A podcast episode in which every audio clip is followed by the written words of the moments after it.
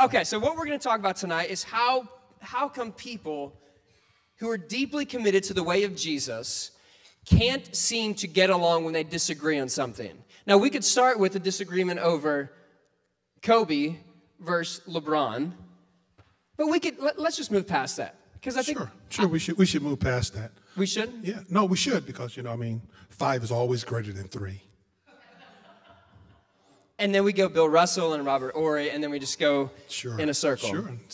Yeah, seven's better than three too. Ten's better than three. Now, I didn't realize math was going to be a part of this podcast. Well, you're a LeBron fan, so you wouldn't. As a LeBron fan, I'd also know what the second round of the playoffs looks like right now. Yeah, I know you do. Yeah. We know what 16 championships look like. I don't. I don't want to be in a basketball argument because let me tell you, I was. I was not a basketball player. I was a wrestler, and my high school wrestling coach used to say that um, bo- bo- boys basketball is what goes on during men's wrestling season. And so, like, I, I just I didn't keep up with basketball. So That's I- what that's what wrestling coaches tell themselves when ten people come to a wrestling match that is very and true. the high school basketball game is packed. yeah, that's exactly Right, right. Fate? Absolutely. Yeah. yeah. Like, how many of you have been to a wrestling match? The- oh, hey! The WWE does not count. How many of you know? How many of you know a wrestler making 10 million dollars a year? Okay. Like Jesus said, the love of money is the root of all evil.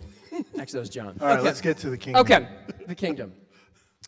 Uh, so the subject at hand is not about Kobe versus LeBron, but about churches' often inability to get along when there's disagreements. I don't know if y'all have heard this comment, but I've heard it multiple times. If y'all do this, then I'm out. I've heard if y'all wheel in a piano, then I'm out of the church. If y'all do this, then I'm done. And I'm assuming y'all have heard different versions of that, where all of a sudden, if this is a subject, if this is an issue that you deal with or wrestle with, or maybe you have a different conclusion, then all of a sudden, I'm done with you. Have you guys heard that? Yes. So the question is, why does that happen? What, what, what causes that to happen? Okay, Josh, let me throw it to you first. Have you heard someone say something to that extent? Yeah, I, th- I think if you go back and look at the, this is stepping in sacred ground here, but mean, the very way the Church of Christ started, you know, we find our roots in the Presbyterian Church with the Campbell family. Um, and, you know, in our best days, we can interpret his writings in a, in a kind of purist sensibility of restoring the New Testament. And there's certainly that impulse there. But on other days, you might interpret as, oh, if you all keep doing this, right, with the communion tokens and things like that, then I'm going to start this new thing. Now, the good news in that is that's not unique to American frontier Christianity because Baptists did it, Presbyterians did it. It's more of an American religious thing.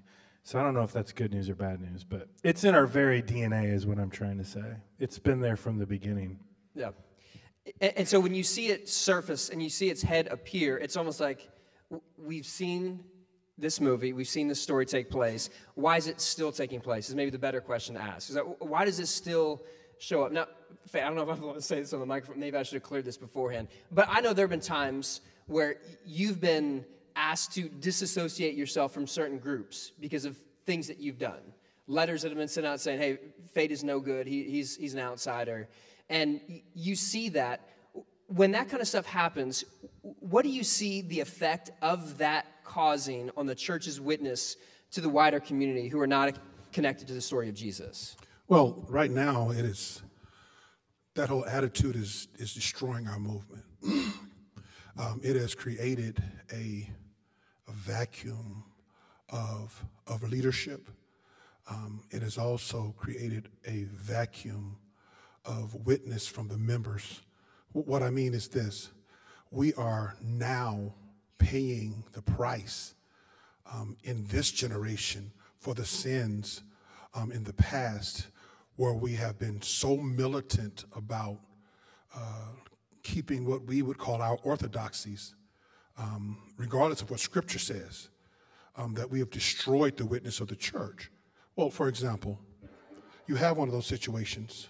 Um, I, I do believe that, that leadership is God ordained. And so suddenly, um, you become an instrument of the enemy by destroying whatever God is ordaining to happen to lead the church. Well, what happens is this is the vacuum I'm talking about. Now all of a sudden, Luke's gone, Josh is gone, Faith's gone. So what happens? Then men and women step up who never should have been in that situation in the first place. And so now filling that vacuum are people who don't belong there at all. So suddenly, controlling the resources of the church, controlling the witness of the church, the direction and the vision of the church are people who should have never been there anyway. And so now when people come along, you say, well, how's the church going to go forward? And we say, well, let's go talk to the leaders. Well, the leaders are gone. These interlopers you have there uh, have a- absolutely no witness. They have no vision. And so suddenly you're asking them to do something they can't do. Now, I'm not talking about their character. They stepped up because they had to. Um, they, because they had to. The problem is, I don't care um, how much you put a wrestler in front of a fastball, the wrestler can't hit it.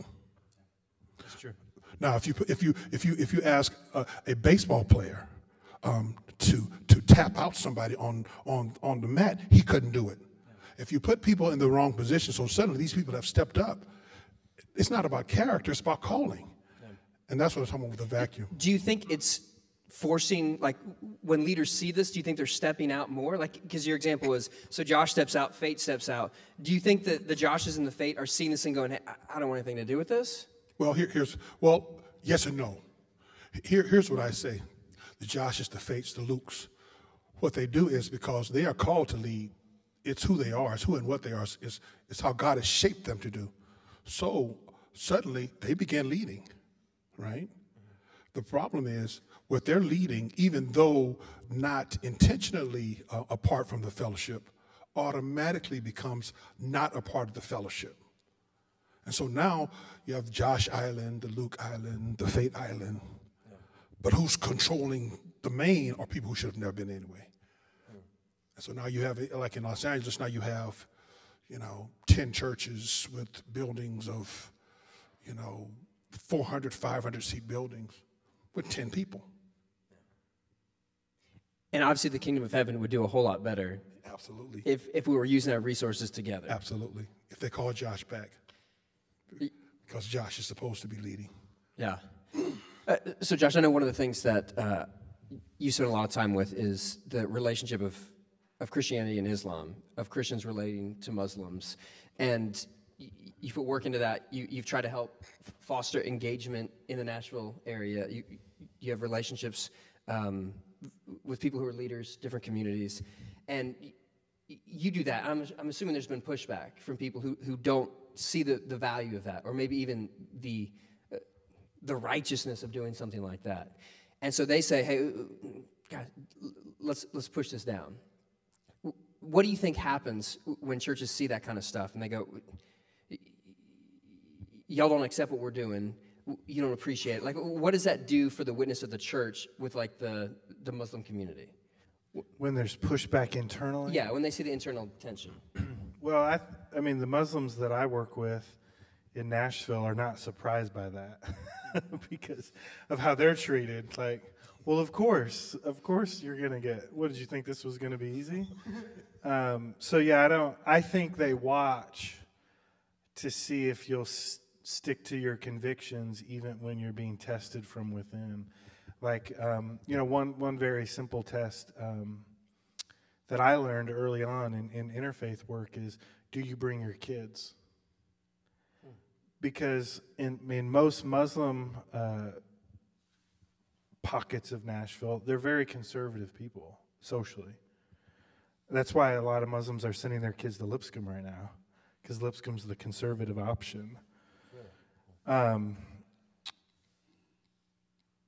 you know, God has a sense of humor, right? when that when that's going on but they uh, no i learned i learned that you bring your kids to those events because they in many muslim communities they do things as a family so if i show up to stuff they think it's great if i bring my oldest son lucas who's eight years old now they know i'm in if i'm taking heat from such and such baptist church who wrote this op-ed piece against this book that I wrote. But you know, they know what's going on internally. But if I'm bringing my family and we're working together with them, then they know, okay, he's got skin in the game, and his kids have like they don't have a choice, but at least he's he's he's bringing their, his kids into this. So this is like a real thing. Does that make sense? Yeah, yeah. And, and, so our our kids are at different stages of life. So eh, Josh and I's kids, we don't have them together, but like our families have young kids. Um, Just for the record, though, I would be thrilled if my three sons married. Luke has three beautiful daughters. So since we're talking about family and that's funny. Yeah, that's funny. I wouldn't want my daughters to marry the sons of someone who looks like he's at the happy hour during a podcast, slouched over, shirt half off. Uh, I don't think I would want that. Um, I've been up for like 20 hours, man. What do you want? Don't come at the king. Come on. Okay, uh, so so we have kids at different ages. So you're bringing your kids to stuff. They they they see the interaction. Um, your your Muslim friends see you're bringing kids, so that means you know Josh cares about this. Your kids are a different stage. They've seen you go through the battles where people have said, "Hey, Faith's no good. We don't want him a part of this." Absolutely what does it do for for your kids and their maybe not them specifically i don't know if you want to talk about their business but how does it affect the, the kids of the people who are leaders when they see that happen to their, their families it, it makes them struggle to believe in the idea of church. They, they have god issues and they'll have church issues. So the idea of church um, especially uh, when they're the preacher's kids now all of a sudden they this for preachers kids church is their environment of life. You know they're always at church. So church becomes home and suddenly home isn't safe you know uh, and you know and and dad has to suck it up you know um, um, now granted uh, my kids were never forced to be preachers' kids. Um, they pretty much do anything what they're hyper independent. I wonder where they got that from. I don't have the faintest idea. Hmm. Probably their mom. Mm-hmm. I, I do have the faintest idea. I'll be here all week. Um, but yeah, they they um, they they they carry the scars um, um, but, but they also carry the strengths of, of seeing uh, unmovable faith, you know. Um, so I, I don't think, because I'm big on the sovereignty of God, I don't, I don't think God um, allows me or puts my candlestick in a place I'm not supposed to shine. And so that's inclusive of my family. Mm-hmm. Um, and so when, when they see me um, I have to be, you guys talked about witness. I, my witness has to be right. Uh, so it puts a lot of pressure on me to not be me, to not lash out, you know. But the effect on them is, it, you know, can be devastating. For some kids, they're done with church. Now, my kids aren't done with church, but for some I've seen, they are done with church. I mean, the idea of church is like, please. Yeah. I, I think there are a lot of people who've seen you know the way church treats itself and they go yeah i'm, I'm good without that i mean that's not something i, I, I want to yep. do but on the other hand there are plenty of people who've who've seen church and there are people who are able to disagree without being disagreeable. There are people who are able to have you know different conclusions without like concluding the relationship. And so the question is like what is it about those people that enable that? Like how do you get certain people who can have like vastly different conclusions on issues that they care deeply about, but they're still able like to get along. And I, w- one of the uh, feedbacks that I get from from some people about the podcast is like I, I, felt really uncomfortable when that person said that thing, or you know, so and so said something, and, and like that just really upset me. And I'm going, like, is it so uncomfortable to listen and to hear someone else explain what they think and how they understand God? I mean, let's not forget what we're doing is describing the creator of the universe. Like, do you really think that you have full ownership of that. And, and some people, like, they can't make room for other opinions. So, what do you think it is about certain people that are Yeah. able to do that? I was just thinking about some of the hard conversations I've had uh, within our context in Nashville. Um, I think there's a there's a twin. If I was putting like my church psychologist hat on, uh, I think it's a weird mixture of fear and pride. And fear manifests itself in control. Um, and I say this all the time I do not trust people who need to control everything. I just, I have an allergy. I just can, you know, you can see it. You know that person coming a mile away, right? You just know that um, whatever they're about to be a part of is not good. It's going to be manipulative. It's going to be short sighted. There's going to be anger involved. And all of it um, is the root of fear, especially when you're talking about difficult social things like LGBTQ or racial reconciliation or Black Lives Matter or Christians and Muslims building a house together, like anything that touches on some of the tender social, cultural places we are right now. That it's like that fear instinct just uh, kicks in, and, and people want to control stuff. Um, and of course, the great thing about the Gospels is it has incredible material for people who are afraid. I mean, it's just so rich. And then the other one is is pride. And the way that pride manifests itself in churches, um, the way you measure pride in a church is the ability of that church's leadership to listen to all voices. What do you mean? Um, okay, I'm just gonna. It's late. Um, This is going to be good. no one's listening. Just most most of most of the white churches that I've been associated with are led by men who are asked to be elders because they're successful in their business. And they're successful in their business because of the bottom line most of the time. And it's a bonus if they're a good person. If they're a jerk, well, maybe we can work around it. Like, you sure he was baptized? Yeah, he's okay. Then he's okay. But That is too deep. but but uh, here's here's where here's where I've experienced it. Um,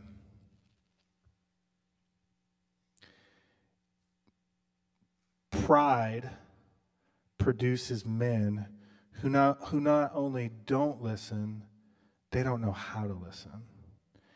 And their best version of listening is to be quiet until it's their turn to talk. And then when they talk, you can tell they weren't listening. And I think what we have right now is a generation, two generations potentially, who, when certain leaders in certain churches talk, they recognize right away you, you haven't been listening to the actual conversation that's happening cultural around Trump and Obama or gay and straight or Supreme Court or Duck Dynasty or whatever it is. Like it is it's not the position that people hold that's offensive. It's the fact that you don't value people and divergent viewpoints enough to actually be able to articulate their viewpoints back to other people. It shows that you aren't actually capable of doing the hard work of listening. And the only reason you wouldn't do that is because you're not humble. And we've been led, we're led by churches of men who have always been in power. And when you're in power, you don't need to listen because people do what you want to do. And if they don't, then they go work somewhere else. Which is why preachers like my dad had to move around every five years because he worked for those kind of elders. That's what I got. Um, yeah, fear I think is a it's a big one. Uh, I keep going back to Edwin Friedman's well differentiated leader. I mean, you have an anxious presence in leadership, and anything that comes at them, their anxiety exudes. And if you don't, in, especially as leaders, if you don't transform that anxiety, you will transmit it, as our friend Richard Rohr would say. And that sort of anxiety is not willing for, as you say, like divergent viewpoints to be communicated. Like you, hear this stuff, and it, it all of a sudden is an attack on you. Uh, I, I- I was reading on the way out here a book by a friend uh, named Austin Channing Brown. She's been on the podcast a couple times, and she's got a new book. Um, there's no way I know the name of it. Um, I, no, it's uh, I'm Still Here uh, Black Dignity in a World of White Privilege. uh, which is a great title to be read on a book. Like, uh, right, great book to be read on a plane because we're like, what is that guy reading? Um, Especially when you look like you're a member of Hillsong. Yeah, go ahead. I'll take that. I'll take that. I like Hillsong. Okay, and, and so, so in her book, she describes like her experience. Uh, at, don't, Faith, don't laugh at that, man. I was laughing with you. Thank you, thank you. Um, okay, all right. Um, so she's describing her experience of you know being at work, and it, it seems uh, to her that people are treating her differently because she's the only person of color in the office. And she's describing these sort of like microaggressions where people say, uh, she described having a, there's no way I'm going to get this, like a pineapple bun. I don't know what that even means. I've, done you know, is that right? And so people come up and go, let me touch your hair. And you, I see that on your face. But to me, some of us are just going to go, what's the big deal? It's just hair right? And, and, and, some of us are going to be offended because how is that racism? Like, how, how is that a, a small form of racism? Because I'm just trying to, to, to see what you're like. And she says it makes me feel like I'm some sort of like exotic animal. And for some of us, we hear that and go, wait, there's nothing wrong with me. Like, th- there's nothing wrong with the way I'm acting. I don't want to hear your experience because that, that makes me feel insecure. And that insecure leader, like you said, is not able, never ever to listen. And, and if you can't listen, then there's no, there's no community. Do, do you see that fear and uh, uh, lack of humility played out? All the time. Um, it, was, it was interesting, Josh, you were talking about the need for the fearful to control. Um, and I completely agree. But isn't there also a flip of that? That, that when you feel out of control, um, then your, your fear um, can also manifest in irrational aggressions. Um, you know, you're talking about I'm, you know, I'm not against our president, but I'm not a fan. But, you know, um, but I see a lot of fear that if you know, there's there's something came out that he has been instrumental in in navigating the peace between North and South Korea, and I think that's a great thing. But for me to say that um, within my context mm-hmm. to people who feel that he or what he represents is the reason my life is out of control. Mm-hmm. You know, I don't care if he did something good. I don't care if he became Jesus. You still don't, because now I'm my life's out of control, and and I can't see the the oppressor in, in a good light, regardless of if the oppressor does something good or not. And I'm not saying he's the oppressor, I'm talking about perceptions because fears are based on perceptions. Um, and I just, when you said that, I, I, I, thought about that, but also when you talk about leadership, um, we deal with fearful leaders all the time. I deal with my own fears um, and my own pride, that, that, that horrible spiritual cocktail you talked about, that intersection of fear and pride um, when I'm trying to lead. Um, and it just gets crazy because, you know, then you also do a lot of powerlessness. so I guess I'm just all jacked up. you know, because, you know, I feel powerless in the power position. But I think that, and this is something that my counselor has helped me with, is just the exercise of naming. Okay, here's what I'm afraid of today. You know what? I'm to jump in right there on something. This is going to sound horrible. Just say it. But see, that, that right there, uh, you know, that's something that, that, that a lot of us, especially as African American preachers, yeah. you know, we kind of need to do that. I have a friend, Vincent Hawkins, who's here, and he says all of us need counselors. Yeah. And you would very seldom hear African American say, you know, I went to my counselor. like, that would be a great Blackish episode, wouldn't it? The black preacher goes to the counselor for the first time and his friends make fun of him. Yeah. Uh, I was talking to a friend. Okay, I, okay, I hear you now. who happens to have a degree in counseling. And I wrote a check at the end of the session. No, and, and what she has helped me oh, with. Oh, she? Yeah. Oh, oh, oh! Yes, they let women vote and drive and everything now, Faye. Yeah.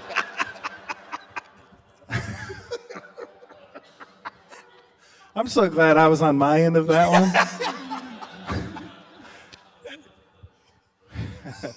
Your counselor, what was she saying to you? she, she has helped me to see the power of naming our fears and then saying, okay, let's say that that fear that you have is 40% accurate. Let's play that out. And where, where does that go? Like, because that's, that's what's driving the narratives that we live by is it's not just the fear, it's what we assign for the future, like the implications. So let's, Let's take that out. We do that as individuals. We do that when we vote. If this person wins, this is what America will look like. And we, all sides do it, right? Um, so I've just, I have really leaned into the discipline of even writing fears out or speaking those fears. And I think they lose their, their edge when we just speak about them openly. Yeah, I think so. In the same way that in the garden, they name creation as a way of saying, I have dominion over the creation. So I'm going to name it. It's going to be a zebra. It's going to be a giraffe. I have dominion. I'm going to name hmm. it. I think when you name your fears, it does the same thing. Like you, you name those things, and all of a sudden, they don't have the same power that they used to. And I, I think naming the fear that, that's causing us to be anxious in churches when we're losing control, I think that's like a real healthy step. And I think naming the fear that when, when someone's different from us, that they're not the antichrist. Like you were talking about this, like your attitude about the present for or against, they have to be completely on that side. So if, if you're against, then there can't be anything good about them. Or if you're for, there can't be anything bad. And, and in doing so, uh, what's her name? Kathryn Schulz wrote a book called uh, Being Wrong. It's a real fascinating book. And she says, like, when someone disagrees with us, like, the, the first things we think is they're evil, they're stupid, or they're lazy. So we like we, we characterize like who they are instead of saying we are all this mixed bag of bad and good, and we are all this mixture of dust and divine. And I, I think like healthy leaders who, and healthy people who can deal with divergent opinions understand that just because I'm for Josh doesn't mean that he's not going to make some boneheaded decisions sometimes. And just because I don't like Luke doesn't mean he's not going to have anything good to say every once in a while. And sometimes we just get like this you're good, you're bad, and we're going to leave people in these sort of like black and white understandings, like for or against, and that's it. But like I think healthy leaders and healthy people say there's the image of God in everyone. And it, uh, until we have that sort of like as a baseline thing, then we can't like disagree and have space and go, you still matter because you're creating the image of God, even if we see this uh, differently. Uh, okay, so you're, you're, you're leading your church, and there are churches down the road half a block away, block away? How, what's the closest church in our tribe from you? From, from me? From Metro. Uh, four miles? Four miles. Okay. So they're just down the road. And you live in Nashville, so there's a church like every 400 feet, basically, right? It's pretty bad. yeah. yeah. As you're trying to create relationships with these churches and go, you know what? They're not the enemy we disagree on things that we care about. We have substantial convictions on them. We're probably not going to change this, but I don't want you all to think they're evil. How, how do you do that? What are things that have helped try to uh, bridge that gap? Yeah, they're evil. Oh, okay. Well, that's.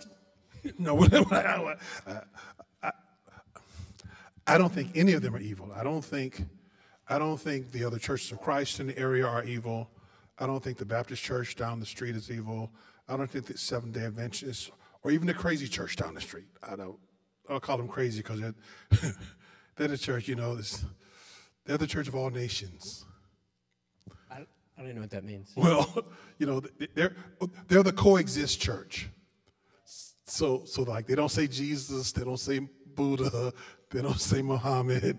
They're just spiritual. Okay. So you just come. That's what I call them the crazy church because you go in like, Are you Christians? Yes, we are.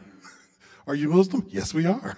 They, they got it all. Are you Hindu? Yes, we are. Hey, my dad taught me to hedge my bets. So, so but I don't I don't hate any of them. You know, I mean, I think all of them have something to do in the conversation. My dad actually didn't do that. I'm sorry. I just want to say that for the record. just joking. That's funny. Uh, so you don't hate them all? No, I don't hate, I don't hate any of them. And so I, I think when you talk about what you tell the church, I don't think I have to, at least in my context, I don't have to say anything overtly. It comes in how how we live, and how, for instance, uh, they were asking, well, Can we go to, there was a praise dance concert at one of the churches. Can we go? I said, sure, you want to go? Go. So a group of us went down and went to the praise dance concert. Now they came back laughing because the preacher there had a, he gave out t shirts with a big picture of himself right here. and they were like, "We have no king but faith." no, they came back and said, "We're going to get you some of those T-shirts," and we had a big laugh about it. You like that idea? Yeah.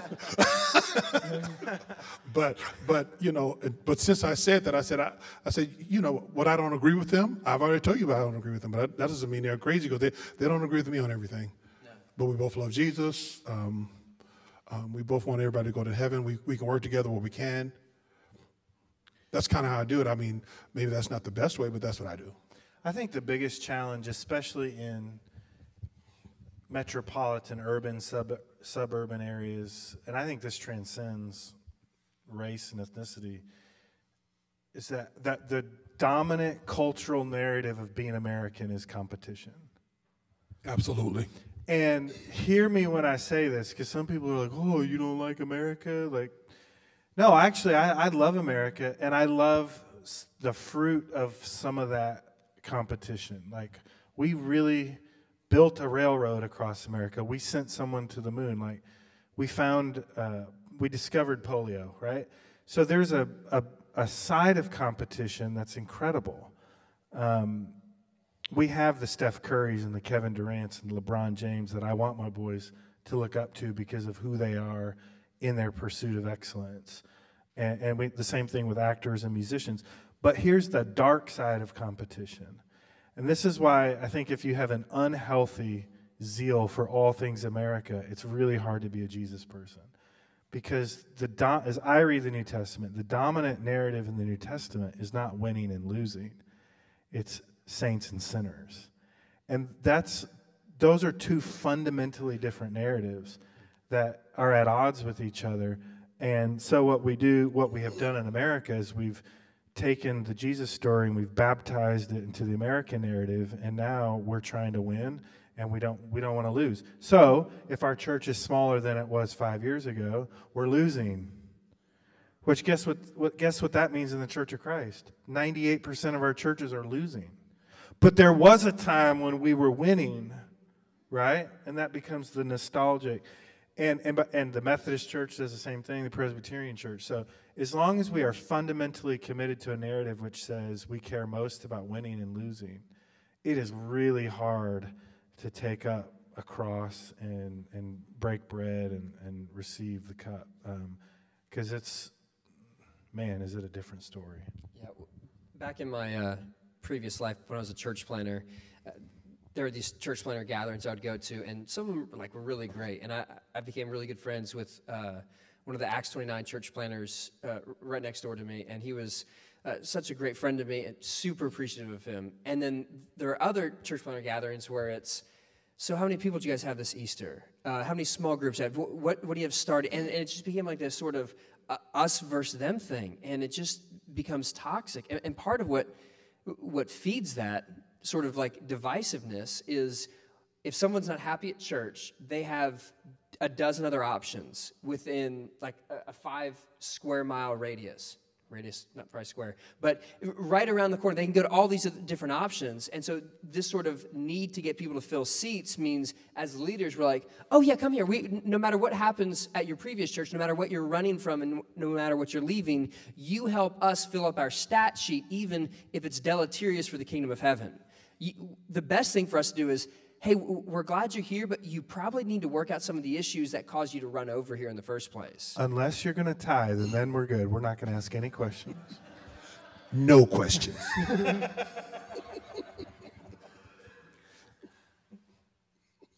That's good. Should we, should we invite our friends ask to ask some questions? okay, I was just thinking that. We're good. Okay, uh, so we're going to do some question and answer. Um, we'll, we'll, let's try this. You guys, are you guys good for that? Do you think we can come up with some questions? Anyone? Yes? Yeah? Faye, are you ready for question and answer? Absolutely. Okay. Do you want to start? You want to ask the first question? I'm asking questions? No, I'm just kidding. I was just giving, I was stalling so they could come up with a question. Yes. Tara from Austin. Tara Brimberry. 512 268 9412. Text her with your feedback.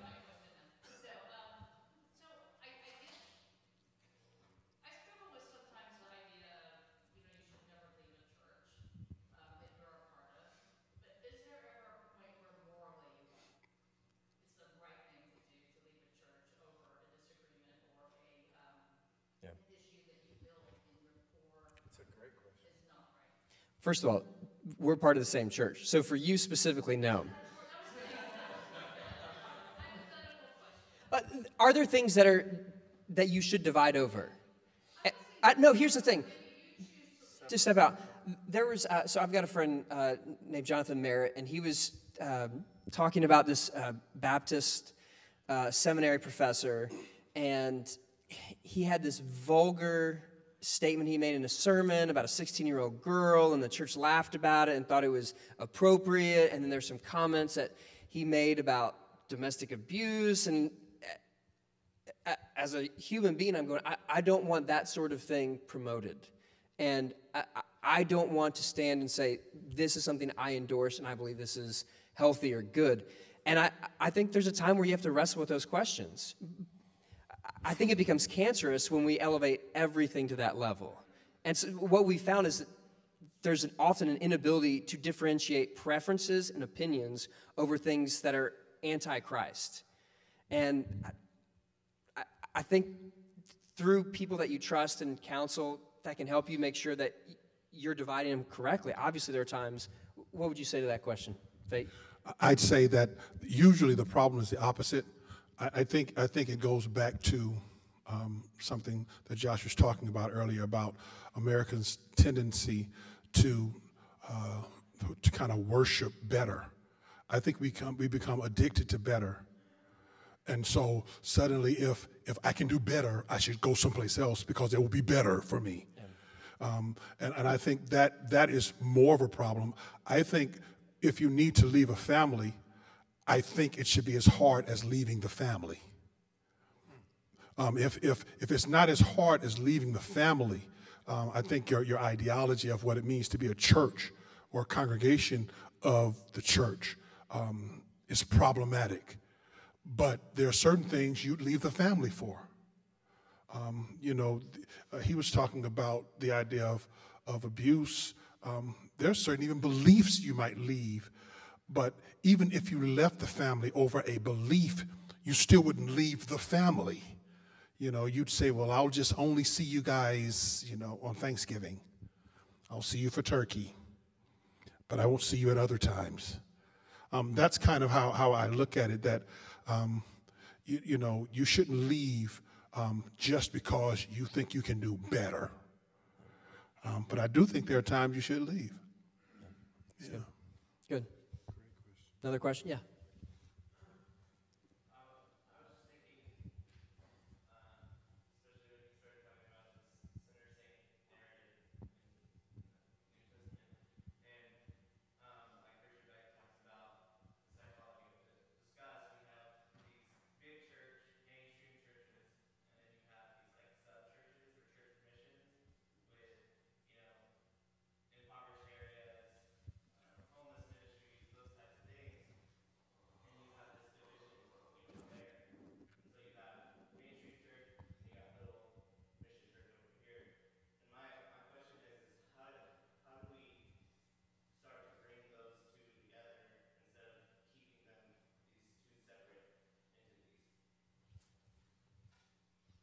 So the question was kind of if I could reframe it.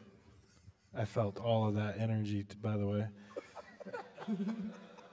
the question is if you kind of have a more institutional, larger thing, and you've got a more nimble organic that has kind of a specific focus, it's usually social justice oriented.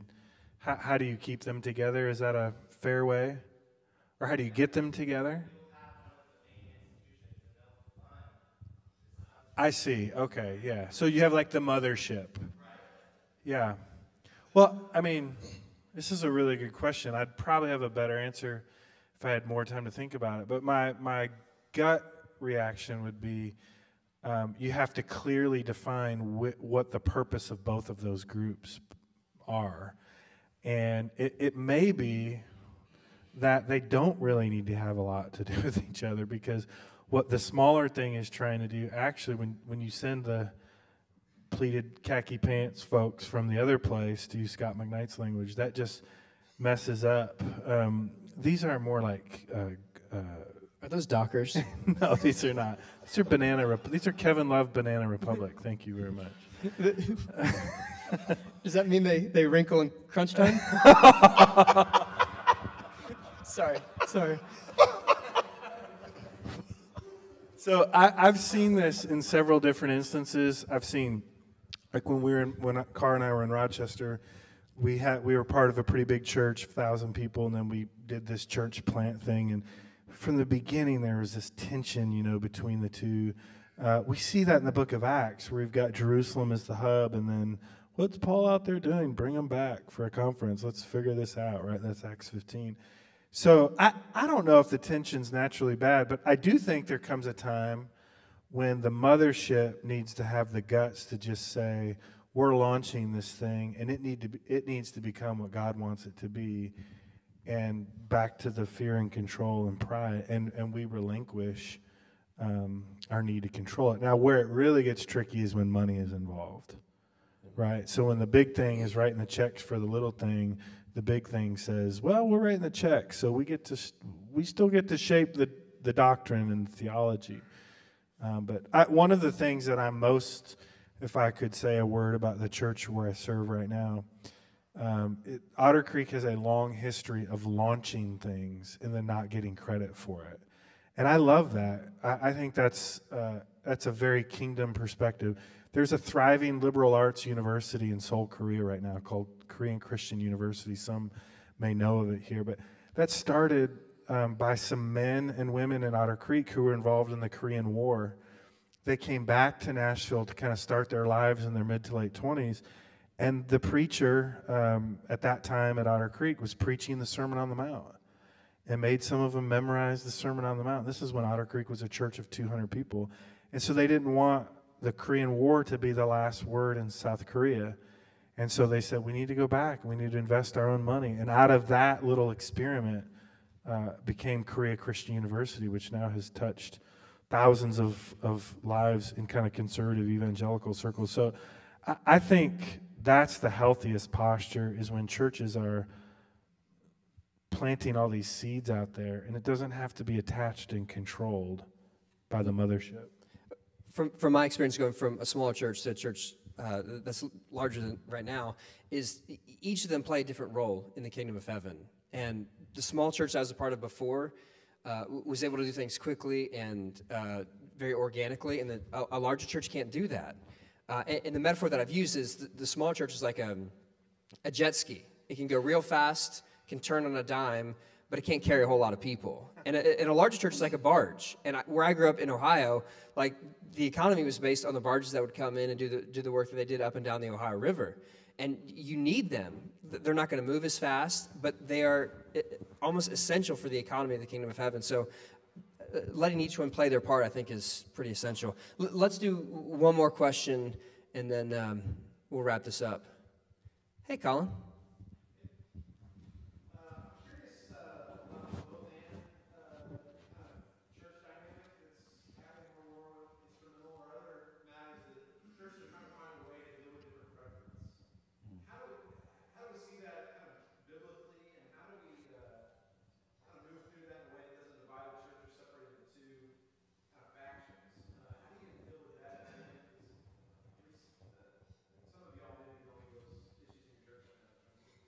Yeah.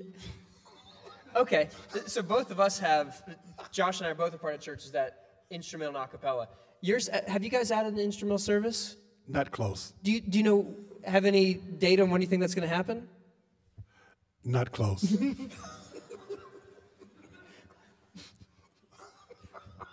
I wonder why. So do I. when I was in grad school, I heard a professor say, you know, churches that do this sort of stuff where they have separate services that look different don't understand uh, the cross. because people are selfish, and if they can't unify as a church over their style of music, whether that's instrumental or a cappella, then they don't really understand the cross. And I think that's kind of an overstatement by someone who's not, you know, working at a church. Um,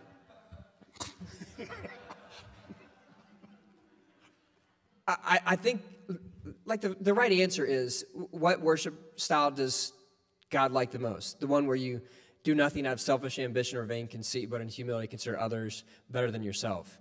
Uh, but churches, they're messy and everyone has different connections. And to, to diminish the connection people have to God through the traditions of the church they're part of, I think would be a little bit simplistic. And the language we, we've used at the church that I'm a part of is making more room at the table. And we know certain people have preferences. And it would be great if people all knew how to get rid of their preferences. But until I've taught myself to do that, I don't think I can expect everyone else to do that. And what I think we need to do as a church is to understand that we can't make a commitment to a style. We can't make a commitment to a change that we're making, but a commitment to continually change because preferences are going to come and go. And what we need to establish is not for one generation to get what they want, because that's typically what we do in worship wars. We, we do these sort of sanctified arguments over who gets control of the radio station. And eventually, when, when my, my demographic gets in charge, I get power, then I'm going to get what I want and then I'm going to hold on with a death grip until people kick me out the door. And until we teach people to say, your best thing to do is to give power away. Like that's the cruciform way. Is I'm going to try to give my preferences and give my control and give what I want away. And that doesn't happen naturally. Like that is truly the work of eh, the spirit in someone's life to say it's not about you don't don't argue over you not getting your your decibel level or your style of music or or whether it is, I, don't, I don't know the acapella comparison. I was going to try to get, and I didn't have one. Well, uh, I would say the why is important. Um, um, if the why is about power, I think being willing to sacrifice um, is necessary. And so that my comment won't be misconstrued, I'm not saying that one group should sacrifice for the other group. That's not what I'm talking about.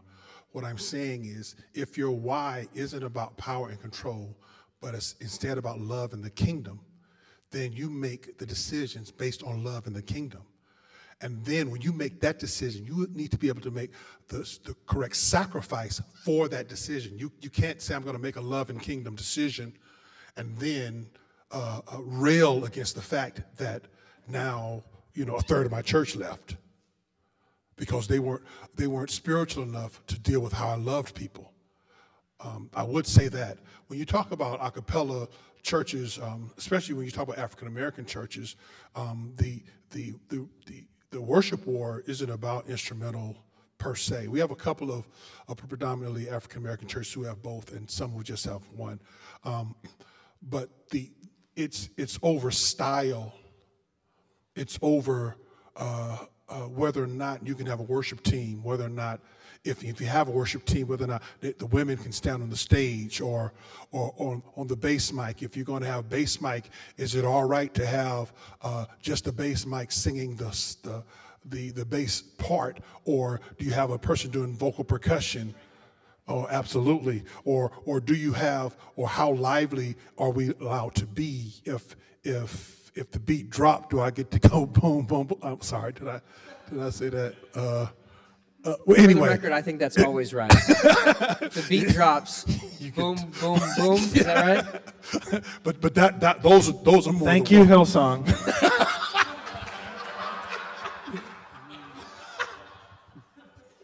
but but that it's in the boom boom boom you find me, just like Ocean says.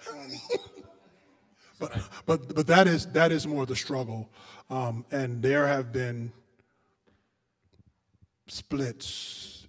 There are books now on on is one song leader spiritual or scriptural. It's ridiculous. Okay. so, yeah. let me ask you a question. Okay, so obviously we have different views on musicality. You and me mu- musicality in a worship service. Sure. Um, I, I don't know if it's fair to put you on the spot, but e- even when you're at Westover, Yeah. you were. For, I was sitting next to you both services. Sure. You were visibly more uncomfortable in the instrumental service. You don't want to know why. Why is that? Because You don't want to know why. Because you were singing in This, his ear. this is not a question you want to ask. okay, I'm not gonna. no. I'm just telling you. This is really, really not a question. Okay, thank y'all for I'm coming. being your friend here. won't- no, no, I, I, I, am very curious at this point, but I wasn't going to go there. But okay, so you and I, I'm just saying, you and I have different uh, views on that. Sure. And so, how is it that you're able? We're still friends. We can still get along. You can come and and participate in worship service. Absolutely. How can you do that, even though there's different differences? Well, I don't I don't judge our relationship on on what kind of music you're going to have in your worship service. You'd have to be a heretic. And by heretic, I mean deny the love of Jesus. you know, I mean, uh, you know, if, if you're talking about instrumental services, I, I just don't, I, y'all didn't go there. So Yeah. that's my problem. If you're going to go there, go there. I just, I'm just saying. Turn it up. That's what you're saying. I'm just saying. Okay, but that's what I'm saying. That's the attitude, I think, if, if we all had that, where it's, yeah, if you deny the love of God, we can draw a line there. Like, that's a line that, that's, that's significant. Absolutely. But everything else, it's not there. Absolutely. And so let's make space for different conclusions that are not at that line. Sure. Anyway, let's, let's end on that. Uh, thank y'all for being here. Thank you for staying up past my bedtime. Uh, Josh, Fate, it's been a pleasure. Thank you Thank all. you. You're dismissed.